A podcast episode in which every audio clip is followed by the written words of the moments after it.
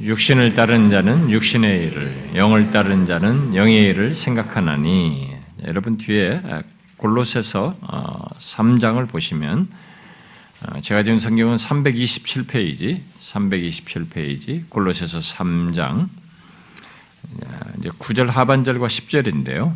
9절 어, 10절을 우리가 같이 읽어보도록 하십시다. 9절 10절 시작. 너희가 서로 거짓말을 하지 말라. 옛사람과 그 행위를 벗어버리고 새 사람을 입었으 이는 자기를 창조하신 이의 형상을 따라 지식에까지 새롭게 하심을 입은 자니라. 아멘. 음. 아, 우리는 보통 신년 첫 주일 말씀을 그 동안에 어, 송구행신 예배 때 시간의 부족으로 다 살피지 못하는 것을 연결해서 어, 살펴왔었습니다. 그러나 오늘은 앞서 살펴온 그냥 시리즈 말씀을 계속 연결해서 살피도록 하겠습니다. 어, 저는 예수 믿는 우리들이 송구신 예배, 영신 예배 이렇게 한 해를 보내고 또 새해를 맞는 뭐 이럴 때 예, 이게 이제 신년을 비추는 또 새해를 전망하기도 하는 예, 그런 말씀들로 이렇게 주로 살펴서 보게 되는데요. 우리가 성경신 예배 때 살폈던 로마서 8장 31절을 저는 여러분들이 굳건히 믿고 어, 적용하면서 사는 가운데 어, 두려움과 불안을 갖고 미래를 보기보다 아, 확신과 아, 소망 속에서 미래를 보며 살 수 있기를 바랍니다. 저는 많은 사람들이 축복을 비는 내용을 송교신 예배 때나 신년 말씀으로 듣고 싶어 한다는 걸 잘 압니다. 아, 그러나 그런 말, 그, 그런 말, 마음의 기저에는 뭔가 이게 불안과 두려움이 있다는 것이기도 합니다. 아, 그래서 뭔가 이게 어, 좀 축복스러운 얘기를 자꾸 들음으로써 위안을 삼고 어, 기대를 하고 싶어 하는데 그런 것이 있는데요. 사실 말로 풍성한 축복이 아니라 아, 예수 믿는 우리에게 있는 예, 확실한 실체를 아, 로마서 그 8장에서 말하는 대로 그런 실체를 붙들고 어, 살수 있기를 바랍니다.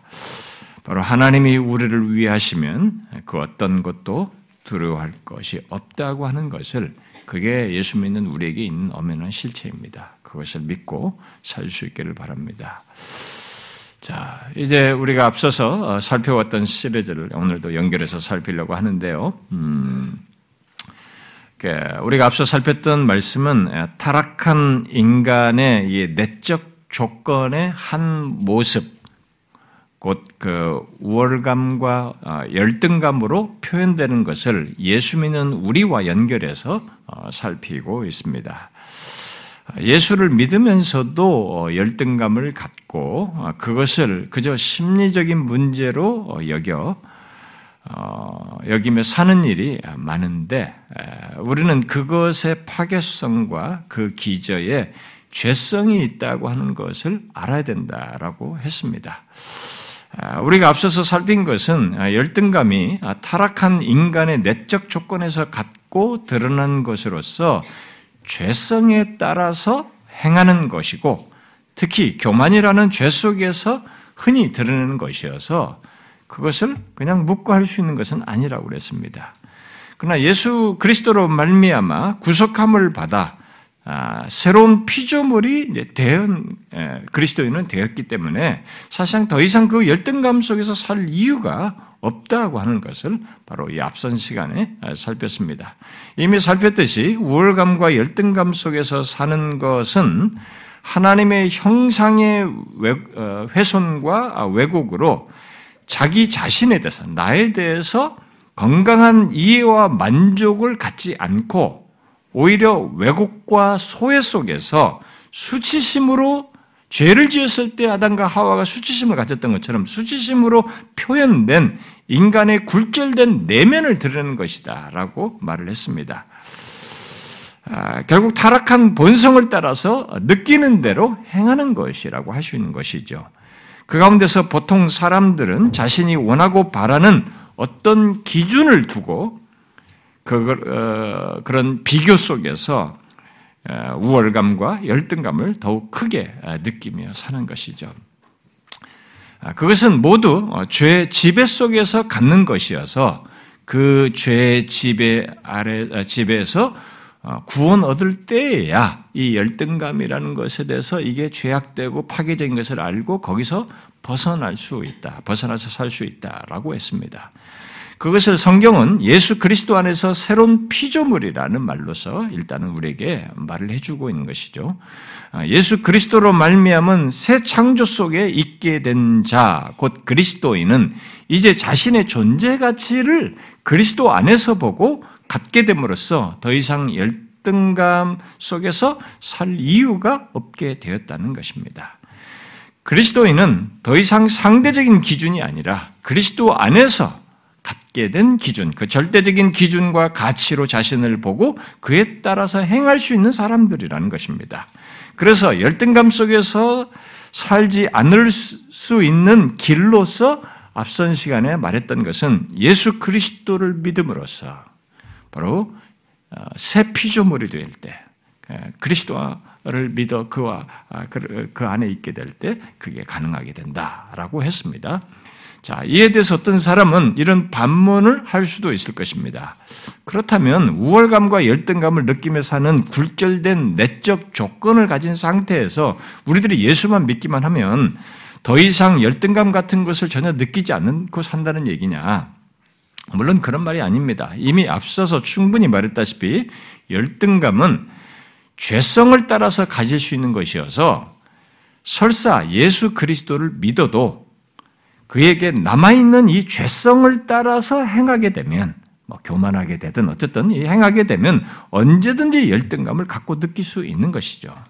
그러나 예수를 믿으면 더 이상 열등감 속에서 살지 않을 수 있는 변화, 바로 예수 그리스도 안에서 새, 로운 피조물이 되어서 자신을 그리스도 안에서 봄으로써 그렇지 않고 않을 수 있는 확고한 이유를 갖게 된다는 것이고 그런 가운데서 살 수 있다는 것입니다.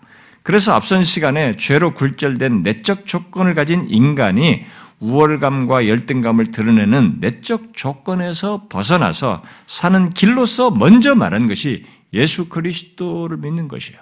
예수 그리스도 안에서 자신의 변화된 존재를 아, 경험하는 것이고 그런 사람이 되는 것이다라고 말을 했던 것입니다. 그런데 성경은 그 열등감 속에서 살지 않을 수 있는 길로서 예수 그리스도를 믿음으로 새 피조물 되는 것만 말하지 않고 거기에 한 가지 사실을 더 우리에게 말해주고 있습니다. 앞서서 우리가 두 가지라고 말을 했죠. 그것은 성령에 의해 지속적으로 새롭게 하심을 입는 것입니다. 아, 예수 그리스도로 말미암아 회복된 하나님의 형상, 아, 그것이 새롭게 된 사람들에게 있어서 지속적으로 이제 성령에 의해서 어, 새롭, 새롭게 하심을 입는 가운데서 이 우리가 신앙생활을 함에도 불구하고 언제든지 열등감에 빠질 수 있는 우리가 거기에 머물러 살지 않을 수 있는 길이라는 것입니다. 그러니까 아, 그 새로운 자로도 이것을 표현을 하기도 하는데요. 결국 새로워진 우리 내면, 새로워진 자아가 지속적으로 성령에 의해서 새롭게 하심을 입음으로써 열등감에서 벗어나 살 수 있다는 것입니다. 아, 이것을 어, 앞 달리 말하면 어, 성령에 의한 성화의 역사 속에서 열등감과 유월감에 유혹에 빠지지 않고 또 설사 빠져도 그런 삶에서 벗어날 수 있다는 것입니다. 이 시간에 열등감과 관련해서 살필 내용은 아, 그리스도인의 삶에서 어, 열등감에 빠지지 않고 건강한 자아상을 가지고 살도록 성령께서 역사하시는 부분에 대한 것입니다. 성령께서 그 부분에서 역사하신다는 사실입니다. 아, 다시 말하지만 아, 우리 안에 죄성이 남아 있는 한 아, 결국 이 땅의 삶을 사는 한 아무리 예수를 믿어 새로운 피조물이 되어도 또 우월감과 열등감을 느낄 유혹은 얼마든지 존재하는 것입니다. 얼마든지 받을 수 있어요. 아, 이미 우월감과 열등감은 종이 앞뒷면과 같다고 제가 말한 바가 있습니다. 그렇게 말한 대로 우월감은 열등감으로 또 이어져요. 그래서 흔히 우리들이 문제시하는 열등감으로 이 두 가지를 그냥 묶어서 설명해도 어, 다 연관된다고 봅니다. 아, 예수를 믿고 난 뒤에도 여러분들도 다 경험해 봤을 것입니다. 열등감을 제법 자주 느꼈을 거예요. 너무 자연스러워서 어, 자각하지도 못하고 문제시하지 않고 살았을, 살았을지도 몰라요. 그러나 그때 여러분들이 어떠했는지를 한번 보십시오. 여러분은 자신을 힘들게 하고 자기 주변 사람들, 다른 사람들까지 힘들게 하는 그런 모습을 분명히 노출했을 것입니다. 그게 남편이든 아내든 자식이든 부모든 직장 동료든 교회까지 말이죠. 교회 안에 지체들까지. 이 세상에는요, 이 열등감 속에서 묻지마 살인까지 하는 사람이 있어요. 자기의 열등감을 그런 식으로 해소하는 사람도 있는 것입니다. 그 열등감은 우리가 아무리 예수를 믿어서 간파를 한다 할지라도 그것은 어떤 식으로든 파괴성을 가지고 있어요. 굴절된 내면의 표현인 것입니다. 그런데 지금 우리가 이제 주목하여 살피고자 하는 것은 예수 그리스도를 믿음에도 이 새 피조물이 되었음에도 불구하고 열등감을 갖고 그렇게 파괴적인 것을 드러낸다는 문제입니다. 아, 그러나 열등감을 이게 단순히 아, 심리적인 문제로 취급하는 사람들이 있습니다만 이것은 심리적인 문제가 아니에요. 예수 믿는 사람 우리에게서는 이것은 좀 분별해야 됩니다. 아, 우리에게서 나타나는 이런 열등감은 예, 굴절된 내면의 표현이에요. 결국 이 죄성에 따른 것이며 타락한 인간이 가지고 있는 이 죄성에 따른 것입니다. 특히 자기를 기준으로 삼고 행하는 것이고 자기가 판단자가 되어서 행하는 결국 교만 속에서 갖고 드러내는 것입니다. 예수 그리스도의 피로 구속함을 받은 자, 성령이 거하는 자는 그것을 비정상적으로 여기는 것입니다. 잘 기억하십시오. 정상적인 신자는 새 피조물이 된 신자는 열등감을 몰라라 하질 않아요. 그런 시간이 있을 수 있지만 그것을 자각하게 됩니다. 오늘은 그 문제를 얘기하려고 하는 것입니다. 그래서 오늘 우리가 먼저 읽은 로마서 8장 본문에서 바울은 예수 그리스도를 믿는 자를 영을 따르는 자, 곧 성령을 따르는 자로 말하고 있습니다. 그리고 뒤에 구절에서는 누구든지 그리스도의 영, 곧 성령이 없으면 그리스도의 사람이 아니다. 라고 말함으로써 그리스도인은 성령이 거하는 자요, 성령을 따르는 자임을 밝히고 있습니다. 그런데 본문 5절에서 그 성령이 거하고 또는 성령을 따르는 자의 특징적인 모습으로 무엇을 말하는지를 보십시오. 성령을 따르는 자, 성령이 거하는 자의 특징적인 모습이 무엇입니까? 성령의 일을 생각하는 것입니다. 이미 우리가 금요일 날 이 내용을 상세히 살폈기 때문에 상세히 다루지는 않겠습니다만, 여러분, 영의 일을 생각한다, 성령의 일을 생각한다는 게 무엇입니까? 그것은 일단 그 앞 구절, 8절 상반절에서 말하는 것이 아니, 없어야 되죠. 그것이 아닌 것에 그것을 부정하는 것이 있어야 됩니다. 뭐예요?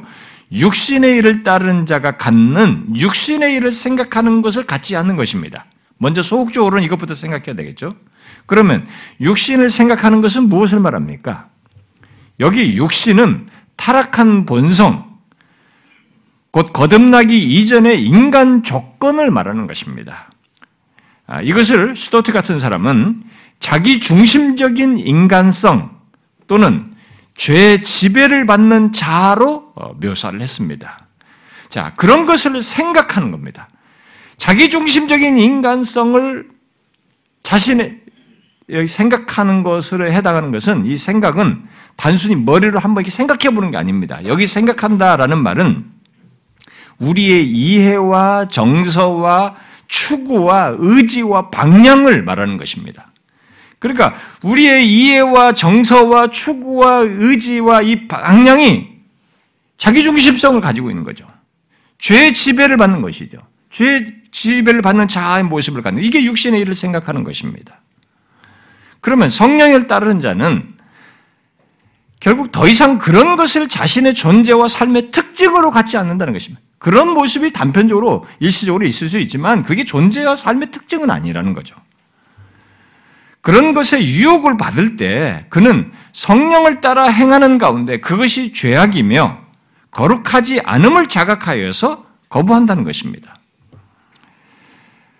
그래서 성령을 따르는 자는 이제 오늘 본문에서 말한데, 근데 그런 소극적인 것만이 아니에요. 육신의 일을 생각하지 않는 것만이 아니라, 이제 적극적으로 뭐예요? 성령의 일을 생각합니다. 여기 생각한다는 것은 같은 의미예요.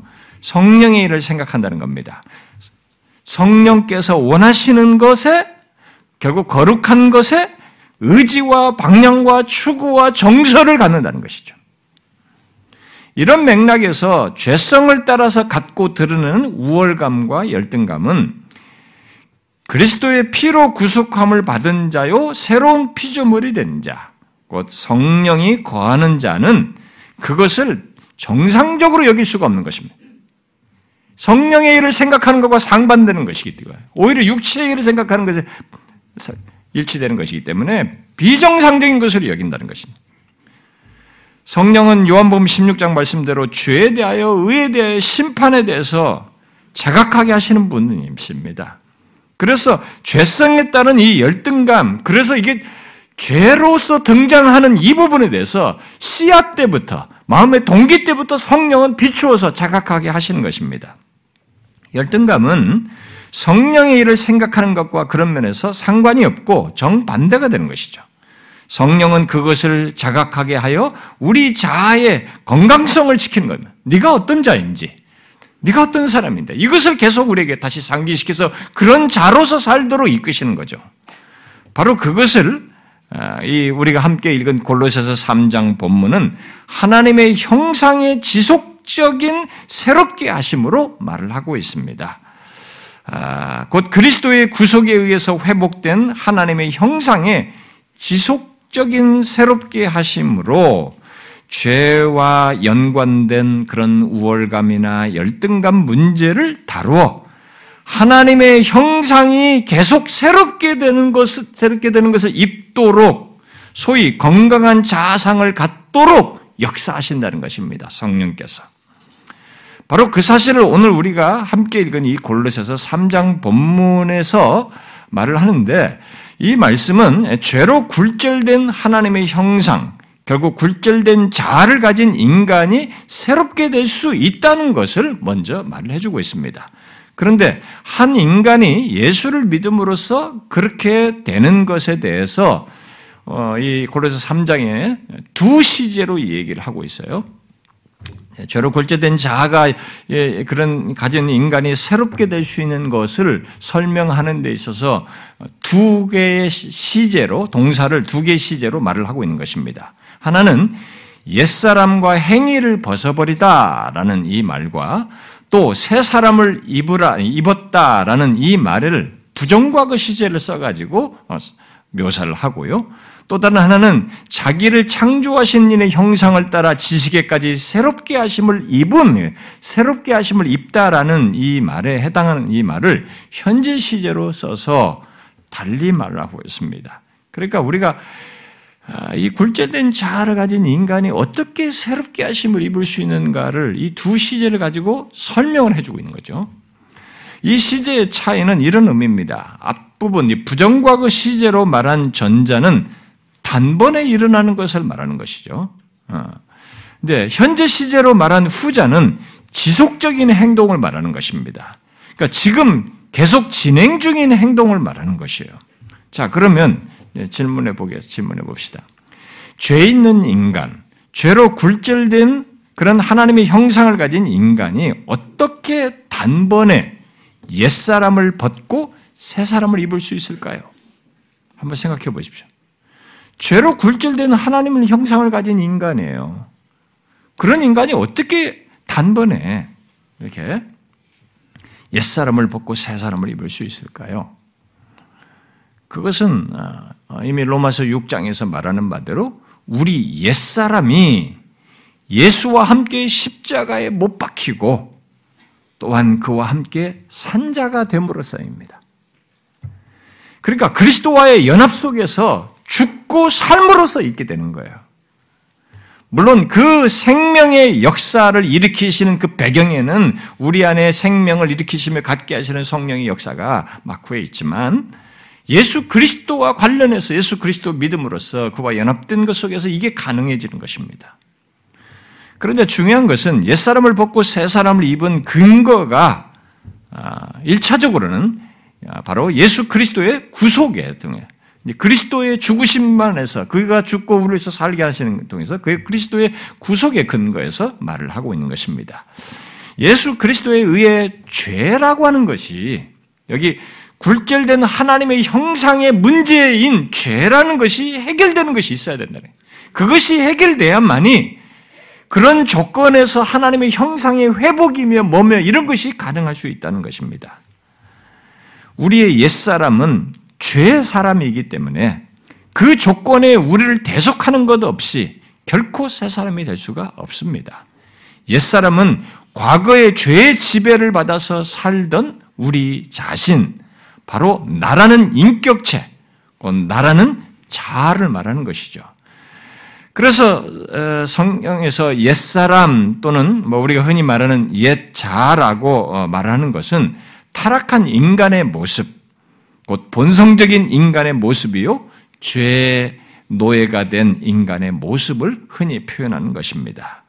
그런 인간 조건에서 새 사람을 입는 것은 달리 될 수가 없습니다. 내가 무슨 심신 수련을 하고 내가 생각을 하고 뭔가 나, 나름대로 뭔가 돌을 닦아서 되는 게 아니고 그 자체는 죄성을 가지고 있고 그런 존재로서 있기 때문에 죄의 지배 아래 있는 존재이기 때문에 이 죄가 해결되는 조건에서만 가능해. 바로 그래서 예수 그리스도를 믿을 때만 그리스도의 구속의 은혜를 입을 때만 이것이 가능한 것입니다. 자, 그게 첫 번째 설명이에요. 지금 이 골로새서 어, 우리가 하나님의 형상이 회복되는 것과 관련 첫 번째 설명으로서 그걸 얘기하는 거예요. 이 과거 시제로 말한 것은 결국 그 내용을 담고 있는 것입니다. 자, 그런데 바울은 예수 그리스도를 믿어 그렇게 된 이 골로새 성도들을 예, 그리스도와 함께 살리심을 받은 자로 이제 3장 1절에서 말한 뒤에 그런 너희는 이제 더 이상 죄의 노예가 아니라는 사실을 죄에 속한 옛사람 또는 옛자를 벗어버리고 새 사람을 입은 자인 것을 밝히고 이어서 말하는 내용을 현재 시절로 말한 걸 우리가 주목해 봐야 됩니다. 그게 뭡니까? 그것은 아, 일단 이 하나님이 처음 창조할 때의 그 용어를 가지고 얘기하는 겁니다. 하나님이 인간을 처음 창조할 때 그 형상대로 지었기 때문에 그 용어를 가지고 설명을 하는 겁니다. 하나님이 형상대로 지은 것에 연결해서 자기를 창조하신 이의 형상을 따라 지식에까지 새롭게 하심을 입은 자. 이것이 새롭게 하심을 입는 것과 관련됐다는 것을 말해주고 있습니다. 자, 이 말씀은 일단 죄로 왜곡되어 있던 하나님의 형상이 구속함을 받아 새롭게 되어 새 사람 또는 새 자아를 갖게 되었고 그 자아는 계속 새롭게 하심을 입어야 한다는 것을 이 현재 시제로 말해주고 있는 것입니다. 그러니까 누구든지 예수를 믿고 나서 그 사람의 변화가 됐다, 새 사람이 됐다, 새 자아를 갖게 됐다, 뭐, 새 사람, 이런 식으로 설명할 때 하나님의 형상이 회복이 됐다, 이렇게 했다고 해서 그것으로 완벽해지는 게 아니에요. 여기 현재 시제는 그 사람이 계속 새롭게 하심을 입어야 한다는 것을 말하고 있는 것입니다. 바로 그것이 예수 믿는 사람들이 하나님 앞에 서길까지 이 땅을 사는 동안 지속적으로 갖는 조건이에요.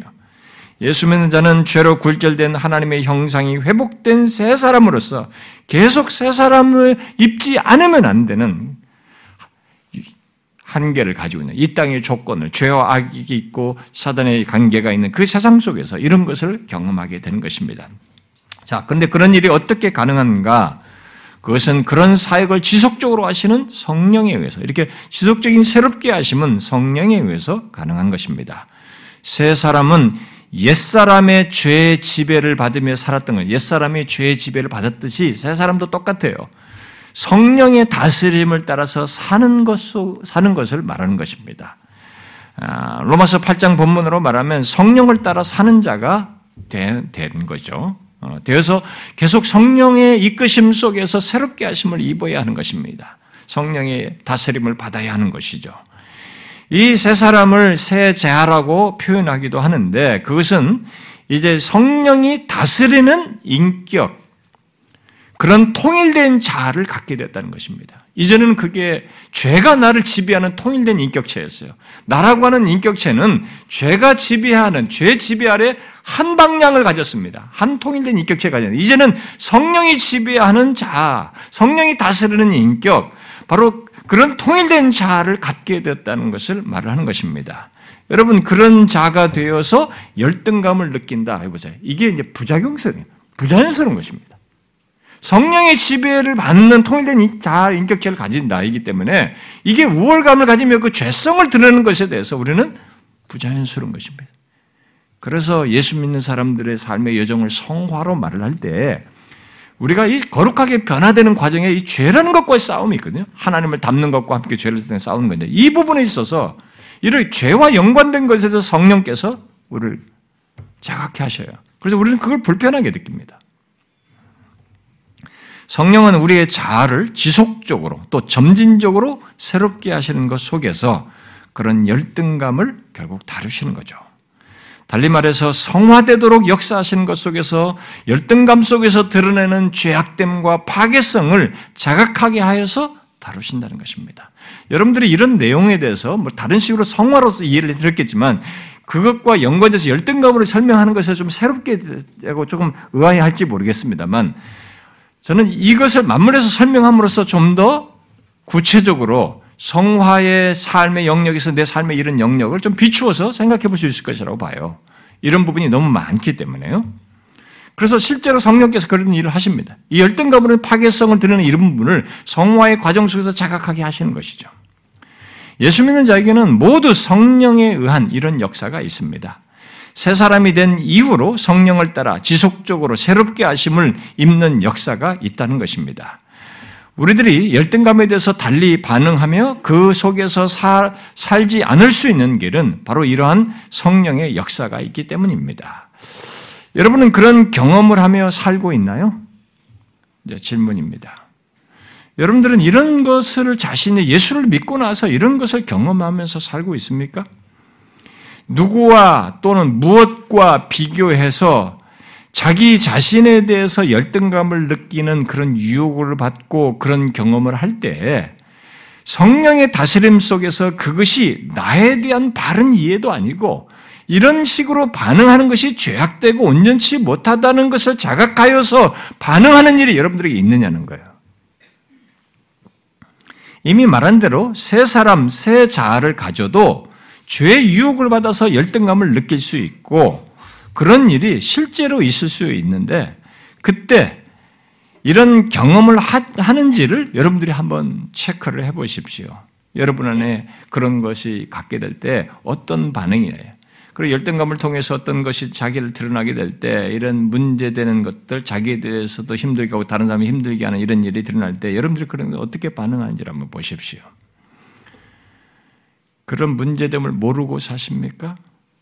그것은 새 사람의 모습은 아닌 것이에요. 여러분, 바울은 새 사람 또는 새 자아를 가진 우리 그리스도인들이 지속적으로 새 사람을 입는 것을 지식과 연결해서 말하는 것을 우리가 본문에서 보게 됩니다. 지식에까지 새롭게 하심을 입은 자라고 말하고 있습니다. 여러분 이 지식이 무엇을 말합니까? 흔히 마음을 포함한 지식이라고 말하기도 합니다만 하나님의 뜻을 아는 것입니다. 아, 그것은 처음 하나님의 형상이 훼손되고 왜곡될 때의 문제를 회복하는 것과 관련된 것이에요. 이 표현, 이 지식으로 쓴 것은. 여러분, 인간이 처음 죄로 하나님의 형상이 훼손되고 그 삐뚤어지게 될 때 있었던 것이 무엇입니까? 지식이요. 여기서 말하는 지식입니다. 자신이 알고 있는 하나님의 뜻이에요. 하나님에 대한 이해, 하나님의, 하나님의 뜻, 이런 모든 이해를 거스르는 것이었습니다. 그 지식을 거스른 것이었습니다. 이 하나님의 뜻에는 하나님에 대한 이해와 하나님과의 관계, 다른 사람과의 관계, 또 자연과의 관계에 대한 이런 말씀과 이, 그, 그렇게 해서 그런 것들에 대해서 알게 하신 것을 다 포함하는 것입니다. 그런데 여기서 예수 그리스도를 믿어 하나님의 형상의 회복 속에서 곧 새 사람 되어서 그 지식에까지 새롭게 하심을 입는 자, 입는 것을 지금 말을 하고 있는 것이죠. 그 예수 믿으면 이런 변화가 생기는 거예요. 그런데 여기 새롭게 하심을 입은 자의 시제가 현재인 것을 것이 시사하듯이 이 지식의 새롭게 하심은 단번에 완벽하게 되는 게 아닙니다. 그것은 성령의 지속적인 사역 속에서 그의 말씀을 통해서 그리고 적용적으로 계속 새로워지는 거였어요. 계속 새롭게 하심을 입고 성숙해 가는 것입니다.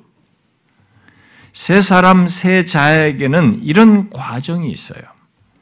이 과정에서 우리는 하나님께 대하여 또 다른 사람에 대하여 그리고 또 교회됨을 경험하는 것과 관련 속에서 또 다른 피조, 피조물에 대해서 그리고 더 나아가서 내 자신에 대해서 말씀을 통해서 더욱 새롭게 하심을 입고 자라게 되는 것입니다.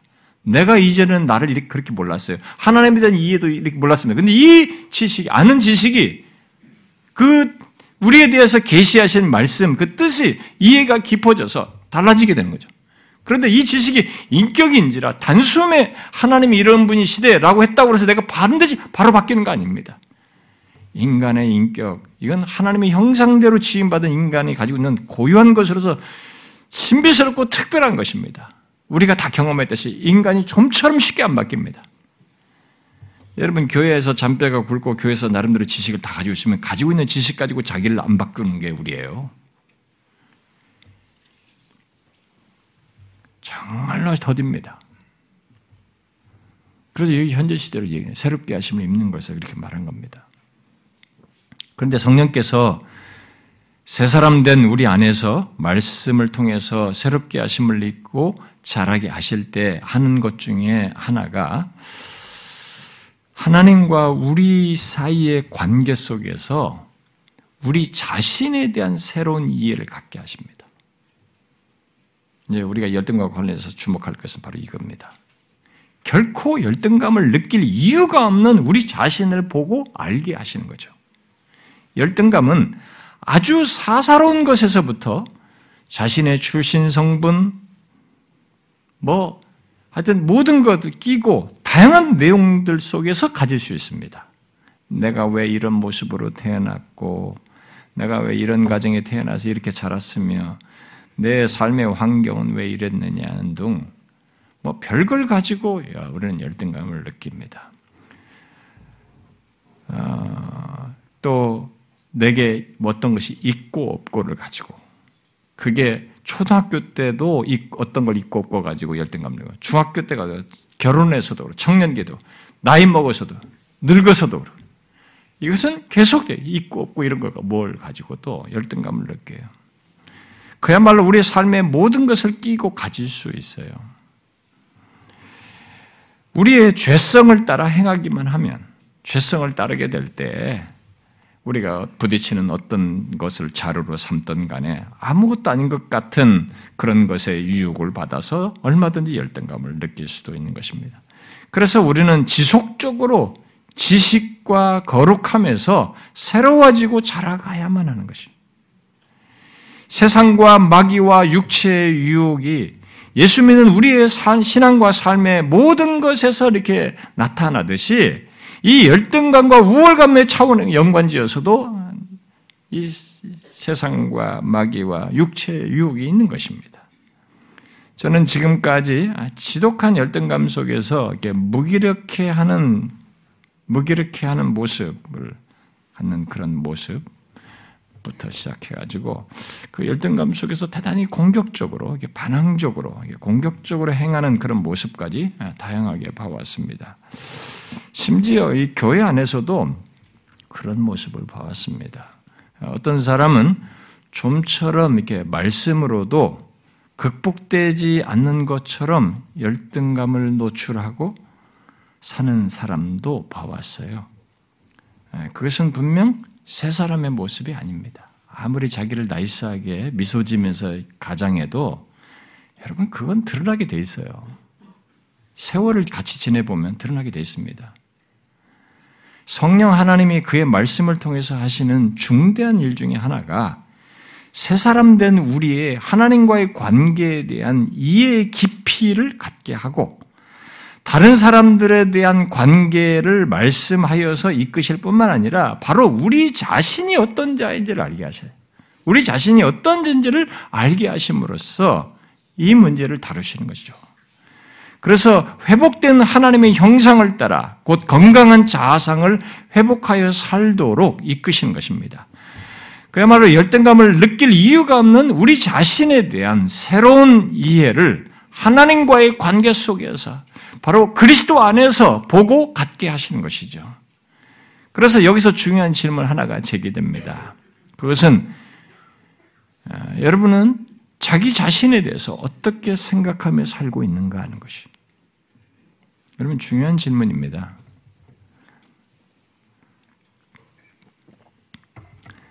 심리적인 어떤 제가 자존감 높이기 하듯이 그런 오늘날의 긍, 무한 긍정의 그런 긍정의 힘을 얘기하는 게 아닙니다. 정확한 성경의 근거의 사실을 가지고 지금 얘기하는 것이에요. 여러분은 여러분 자신에 대해서 어떻게 생각하며 살고 있습니까? 한번 생각해 보세요. 여러분은 성령께서 그의 말씀을 통해서 여러분 자신에 대해서 알게 하시는 바대로 자신을 알고 살고 있습니까? 그것이 새 사람 된 자의 삶의 한 특징인데 바로 그것이 여러분들에게 있느냐는 거예요. 여러분은 열등감을 느낄 이유가 없는 자신을 성령의 알게 하심을 따라 보고 그렇게 반응하십니까? 열등감을 느끼는 문제와 관련해서 우리가 생각할 사실은 우리의 자신에 대한 새로운 이해를 가질 뿐만 아니라 그것을 성령의 새롭게 하심 속에서 지속적으로 갖느냐는 거예요. 내가 예수 믿고 나서 처음 한 번이 아니라 그것을 지속적으로 갖는 것입니다. 성경은 분명 하나님에 대한 계시책입니다. 여러분 성경은 하나님에 대한 계시책이에요. 그래서 하나님이 어떤 분신지, 특히 하나님의 친히 이 땅에 육신을 입고 오셔서 구원하셨다는 그 사실을 구원하시는 내용을 시종일관 우리에게 기록하고 있습니다.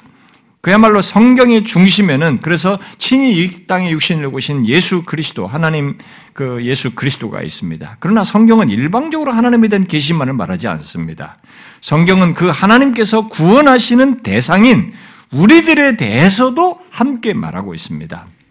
특히 구원하시는 자기 백성들에 대해서 하나님 자신에 대한 계시와 맞물려서 함께 말하고 있습니다. 그런 사실을 기억하고 성경을 읽어보면 특히 예수 그리스도를 믿는 자들에 대한 기록을 보면 우리가 우리를 아는 것보다 훨씬 크고 광대한 사실, 아니, 우리가 다 헤아리지 못할 비밀한 사실을 말해줍니다. 우리에 대해서.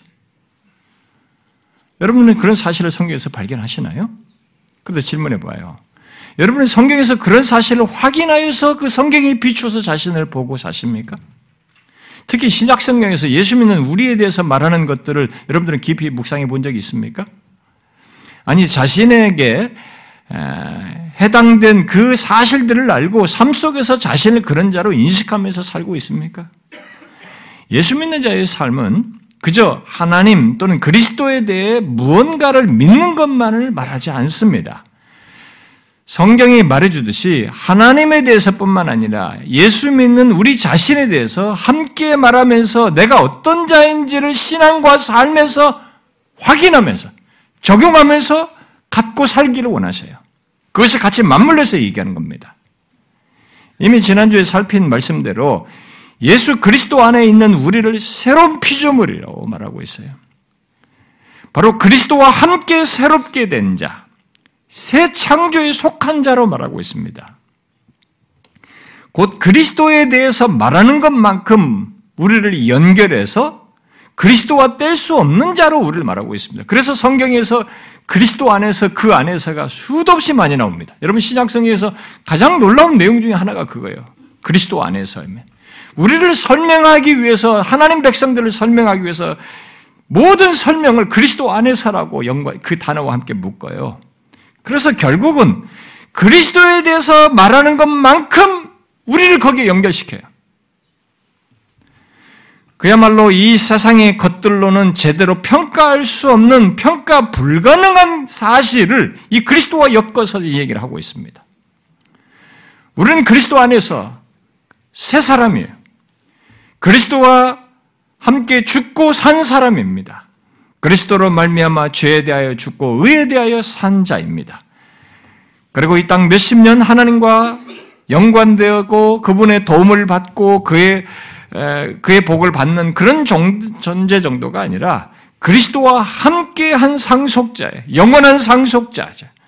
지금 하늘에 올리우셔서 영광 중에 계신 분과 지금부터 함께 연합되어서 그가 지금 영화롭게 되셨듯이 또한 영화롭게 될 그런 존재로 성경은 말을 하고 있는 것입니다. 그렇게 성경은 우리 자신에 대해서 말할 때 항상 예수 그리스도와 묶어서 얘기합니다.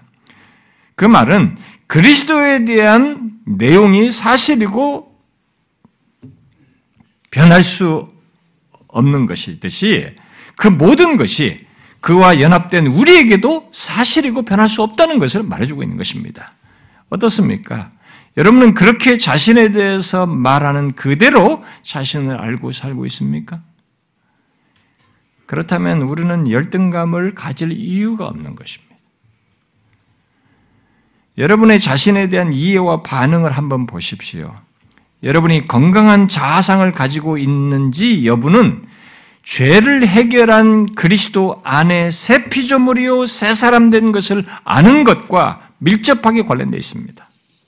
남들이 뭐라든 이 세상이 어떤 기준을 말하든 지금 자신의 처지가 어떠하든 하나님께서 여러분 자신을 그리스도 안에서 보는 대로 자신도 자기를 그렇게 보는가 하는 것이.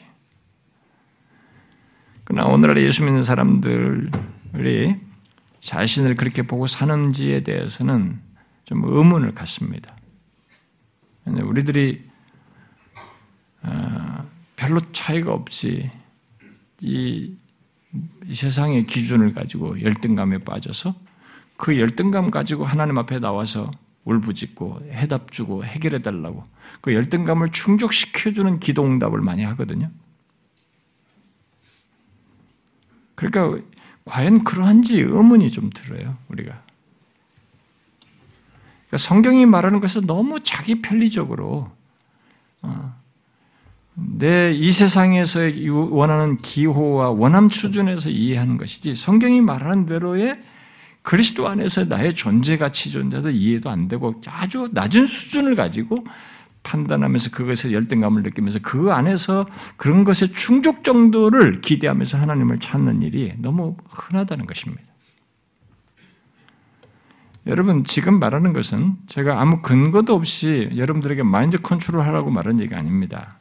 이미 지난 시간에 살핀 대로 죄로 말미암아 훼손되고 왜곡된 하나님의 형상을 가진 우리를 예수 그리스도께서 죄에서 구원하신 것의 근거에서 말하는 것입니다. 하나님은 우리를 항상 그 사실에 비추어서 우리를 봅니다. 예수 그리스도 안에서 죄 사함을 받은 의롭담을 받은 그리스도와 연합된 그 대상으로서 보여. 항상 거기에 비춰서 우리를 보는 것입니다. 그리스도의 의를 가진 우리로 이렇게 보는 것이죠. 그래서 우리를 말하려면 그리스도를 끼고 말해야 되는 것입니다. 이 땅에 오셔서 죽고 부활하시고 하늘을 올리우신 지금도 우리를 위해서 간구하신 그 예수 그리스도를 끼고 우리를 말해야 되는 것입니다. 여러분은 자신에 대해서 그렇게 알고 살고 있습니까?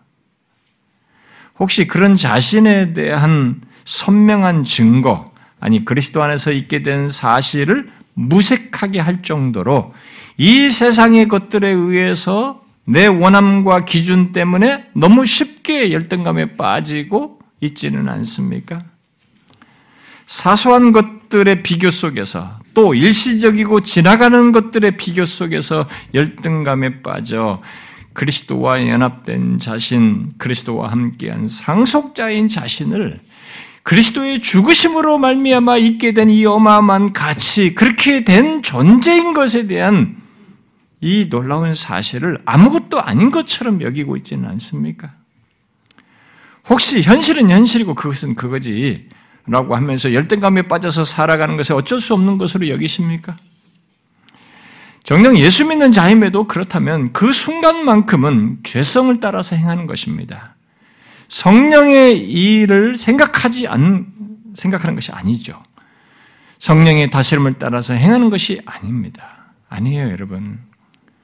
그리스도인에게 열등감은 어쩔 수 없는 것이 아닙니다. 그것이 어떤 얼굴로 등장하든, 열등감이 어떤 얼굴로 드러나든, 나 자신과 내 주변의 다른 사람들을 힘들게 하는 하나님 백성답지 않은 모습인 것입니다. 열등감을 느끼는 것에 자각이 있어야 벗어날 수 있다는 말을 우리가 앞선 두 시간에 얘기했었는데, 우리는 성령께서 말씀을 통해서 열등감을 느끼는 우리의 마음의 기절을 이렇게 밝혀주시고, 그리고 그리스도 안에서 내가 어떤 자인지를 알게 하고, 상기시키고, 말씀을 통해서 말을, 우리에게 말해줌으로써 그런 상태에서 벗어나도록 하십니다. 끊임없이, 지속적으로, 임종할 때까지. 그렇지 않아. 네가 이 세상의 기준으로 볼 게 아니다. 나는 그리스도와 함께한 상속자다. 너에게는 그리스도의 피가 묻어 있으며 그리스도라는 존재가 묶여 있고 이 세상의 것에 가치로 말할 수 없는 존재인 것이다. 이것을 계속 상기시키는 거죠. 우리의 그런 마음을 품는 열등감에 기재 있는 죄악을 밝히면서 그렇지 않은 것을 죄를 비춘과 동시에 우리가 어떤 자인지를 상기시켜서 이끌어가는 거죠. 여러분도 아시겠지만 열등감은 자기 중심성과 밀접하게 관련되어 있습니다. 그래서 열등감을 가지면 우리는 자기를 지키려고 다양한 반응을 하게 됩니다. 소위 자존심을 지키려고 애를 쓰는 것 속에서도 이런 모양이 있어요. 자기를 방어하고 없는데도 있는 것처럼 허세와 허영을 부리고 심지어 거짓말을 합니다. 어떤 사람은 성경 지식까지 사용해서 자기를 정당화해요. 그러면서 자기 중심, 자기의 중심을 지킵니다. 그런 우리를 바로잡는 것은 성령께서 말씀을 통해서 죄악된 우리의 중심, 그런 동기를 비추어서 자각해 하심으로써예요. 이게 안 보이면은 여길 계속 하거든요. 음? 그래서 하나님의 말씀에 꼭 있어야 될 것 중에 하나가 뭐냐면 모든 예수 믿는 자를 성화로 이끌기 위한 양면이 같이 있어야 되는 겁니다. 우리의 죄를 이 성화의 방해가 되는 죄를 비춤과 동시에 우리가 닮아야 할 그리스도를 같이 소극적이고 적극적인 두 개를 양면을 같이 비춰야 되는 거예요. 근데 우리는 이걸 안 하거든요. 왜 자꾸 죄를 얘기하냐? 주님을 더 본받고 때리고 뭐 이런 얘기만 자꾸 적극적인만 얘기하지. 그렇지 않아요. 여러분, 성령께서는 이 양면을 같이 비추는 겁니다. 그래 자각해 자각이 안 되는 사람은 그 상태에 계속 머무르거든요. 그런데 만약 어떤 사람이 성령께서 말씀을 통해서 죄악된 우리의 중심을 그런 열등감을 가지고 이렇게 행하는 이런 것에 대해서 자각해 하시는데 그럴 때마다 변명을 하면서 피할 때에는 아, 그러면서 모든 죄에 대해서 어, 그리 하게 될 때는 어, 그 사람은 일단은 하나님을 그 거역하는 거죠. 음, 어, 성령께서 하시는 이런 역사에 그에게 기회를 주시고 노킹하는데 이런 것에 대해서 그가 거부하는 것입니다. 어, 그렇게 될 때는 이게 하나님 백성이라고 할 때는 그 사람에게 그것을 자각해 하기 위해서 할 수 있는 이 계속해도 자각이 안 되기 때문에 이런 경우는 우리가 히브리서 13장 말씀대로 어, 징계하시는 겁니다. 징계함으로써 깨닫게 하셔요. 예, 회심치 않은 사람은요, 거듭나지 않은 사람들은 그런 것이 없습니다, 이 징계가. 그냥 그대로 가는 거예요, 그 사람은. 항상 무시하면서 가는 거죠. 그래서 예배당에 앉아 있어도 회심치 않은 사람에게는 이 말씀이 계속 부인되는 겁니다. 무슨 토를 달아서라도 변명하면서라도 자기가 거부하는 겁니다.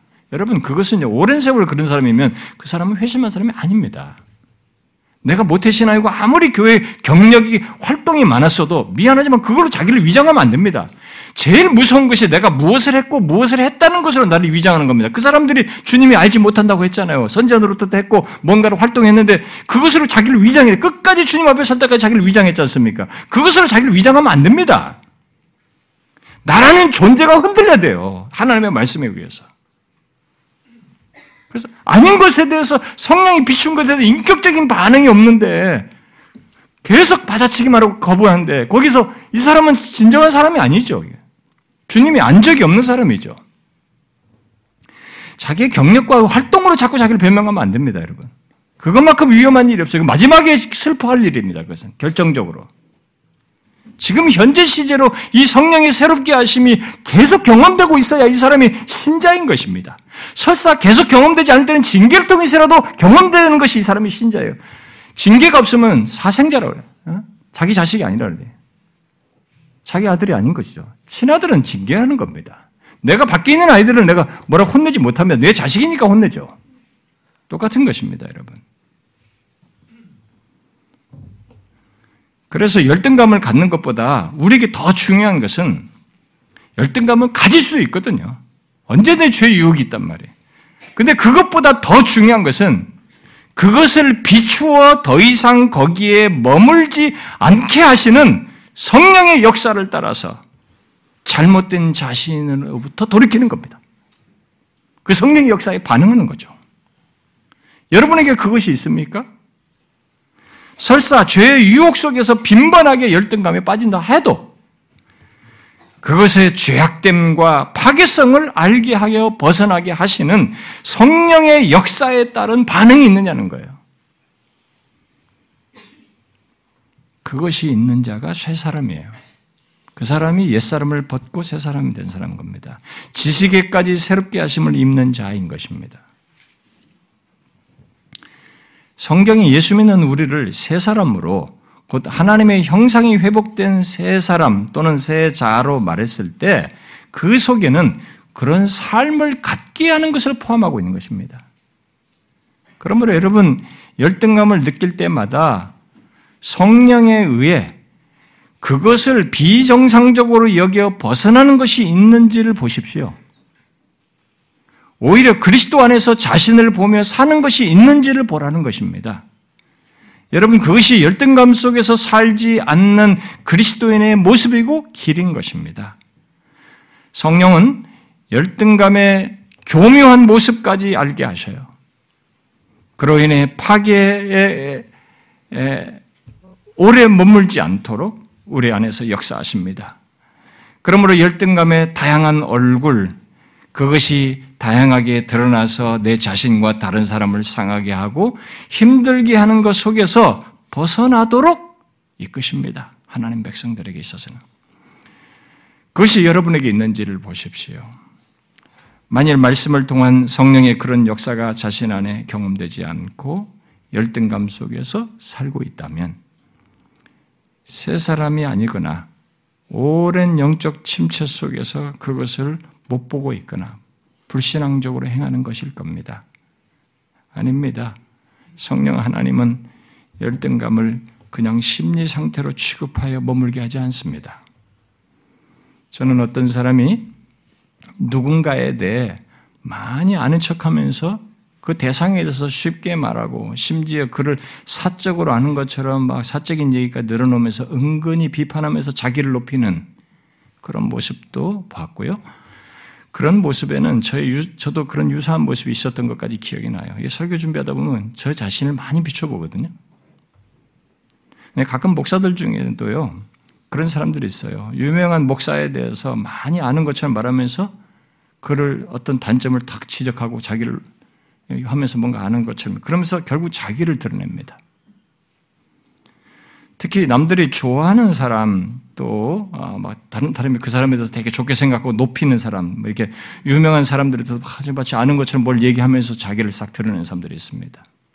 또 유튜브나 뭐 SNS 상에서도 뭐 유명한 어떤 사람들도 뭐 유명 목회자들이나 남들이 긍정적으로 말하는 그 목회자들에 대해서 비판하면서 자신을 드러내는 그런 사람들도 많이 있죠. 여러분 그런 것들이 다 무엇입니까? 외적으로 보면 교만한 모습입니다만 좀 더 깊이 들여다보면 열등감이 기져 있어요.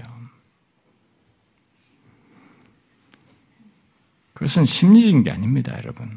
그건 죄악된 겁니다. 죄성에 따라 움직이는 거예요. 다른 사람은 또 상하게 할 뿐만 아니라 자기 안에 균열이 있다는 것을 왜곡된 내면을 가지고 있다는 것을 내적 조건이 이렇게 비뚤어졌다는 것을 표출하고 있는 것입니다. 그렇게 다양하게 드러나는 열등감, 그래서 자신과 다른 사람을 힘들게 하는 열등감에 대해서 어떤 반응이 내게 있는지는 한번 체크해 보셔야 됩니다. 그런 죄악됨과 파괴성을 성령께서 보게 하시는 것을 따라서 돌이키는 것이 있느냐 보셔야 되는 것입니다. 열등감은 상대를 위하는 것 같지만 실상은 그렇게 해서 결국 상대를 짓누르는 교묘한 방법에도 동원돼요. 그런 교묘하게 여러분 많이 보십시오.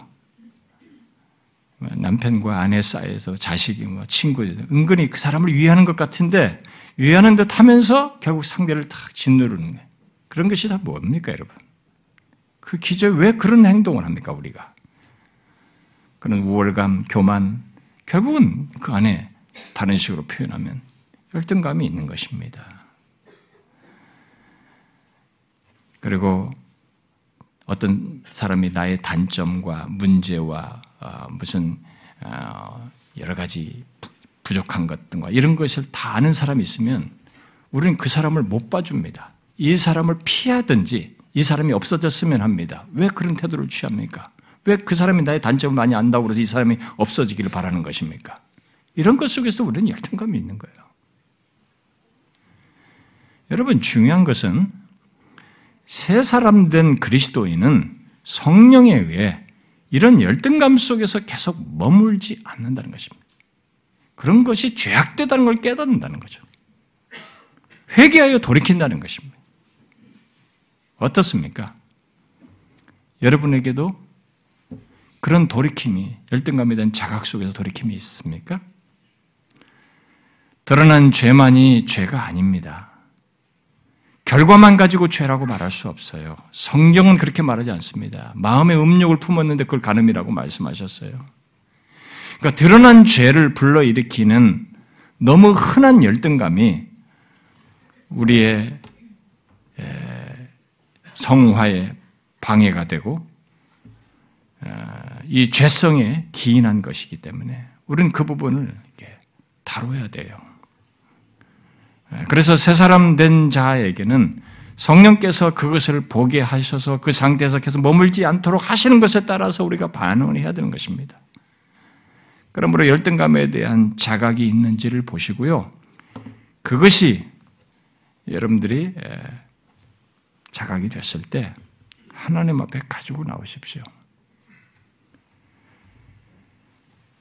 하나님 앞에서 바르지 않으며 건강한 자아의 모습이 아닌 것을 알고 반응을 하시라는 것입니다. 중요한 것은 열등감을 느끼는 것보다 그에 대한 성령의 역사로 보이는 반응입니다. 그의 말씀을 통한 역사로 죄악됨을 자각하고 돌이키는 것에 따라 반응하는 것이에요. 교회에서 배운 성경 지식과 뒤섞인 신앙 경험을 가지고 자기 열등감을 방어하지 말고요. 이건 제에게도 해당되는 얘기예요, 여러분. 우리는 그럴 수 있거든요. 어. 저는 이 설교를 준비하면서 제 자신을 많이 봤습니다. 제가 성경 지식 가지고 내 열등감이나 내 내면의 이런 걸 감출 수 있고 내 경험을 가지고 방어할 수 있다는 걸 제가 파악했습니다. 얼마든지 그럴 수 있어요.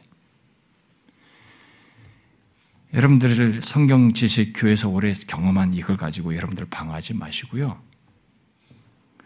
성령 이께서 비추이는 바를 따라서 반응하십시오. 열등감인 성화에서 우리가 다뤄야 될 문제입니다. 그거 다뤄지지 않고 성화되지 않아요. 정상적이라면, 신자로서 정상적이라면 열등감을 하나님 앞에 가지고 와서 다룰 겁니다. 그리고 그리스도 안에서 자신이 어떤 자인지를 확고히 알고 그리스도를 붙듦으로써 열등감에 빠지지 않고 살기를 바랄 것입니다. 내가 왜 이러지? 내가 왜 이런 걸 가지고 이렇게 낙심하고 이렇게 불만을 드러고 왜 내가 이런 행동을 보이는 거야? 내 영혼아 어찌하여 이러는 거? 성령께서 깨닫게 하시는 말 따라서 자각하여서 그렇게 하면서 하나님 앞에 가지고 와서 내가 그럴 이유가 없는 근거를 그리스도 안에서 보게 될 거죠. 하나님이 보시는 대로 나를 보고자 하겠죠. 그게 우리가 가질 모습. 성령께서 그 일을 하십니다. 여러분, 성령이 보게 하시는 말을 따라서 자신을 보십시오. 이 세상의 기준으로 자기를 보면서 열등감 맞지 말고 성령이 보시는 거예요. 예수 믿는 우리는 그리스도와 함께한 상속자입니다. 반드시 그 상속자의 결말을 보게 됩니다. 지금도 하나님은 우리를 그렇게 보십니다. 우리가 지난주 금요일도 봤듯이 사랑하는 그의 아들로 보는 거죠. 내 백성으로 보시는 겁니다. 그렇게 칭하시는 겁니다. 하나님이 보시는 대로 여러분 자신을 보시고 열등감에 빠져 살지 마십시오. 그 유혹이 올 때마다 이길 수 있는 길입니다. 성령의 새롭게 하심을 지속적으로 잊고 이 말씀에 계속 비추인 바를 따라서 반응함으로써 그 안에 머물지 마십시오. 기도하겠습니다.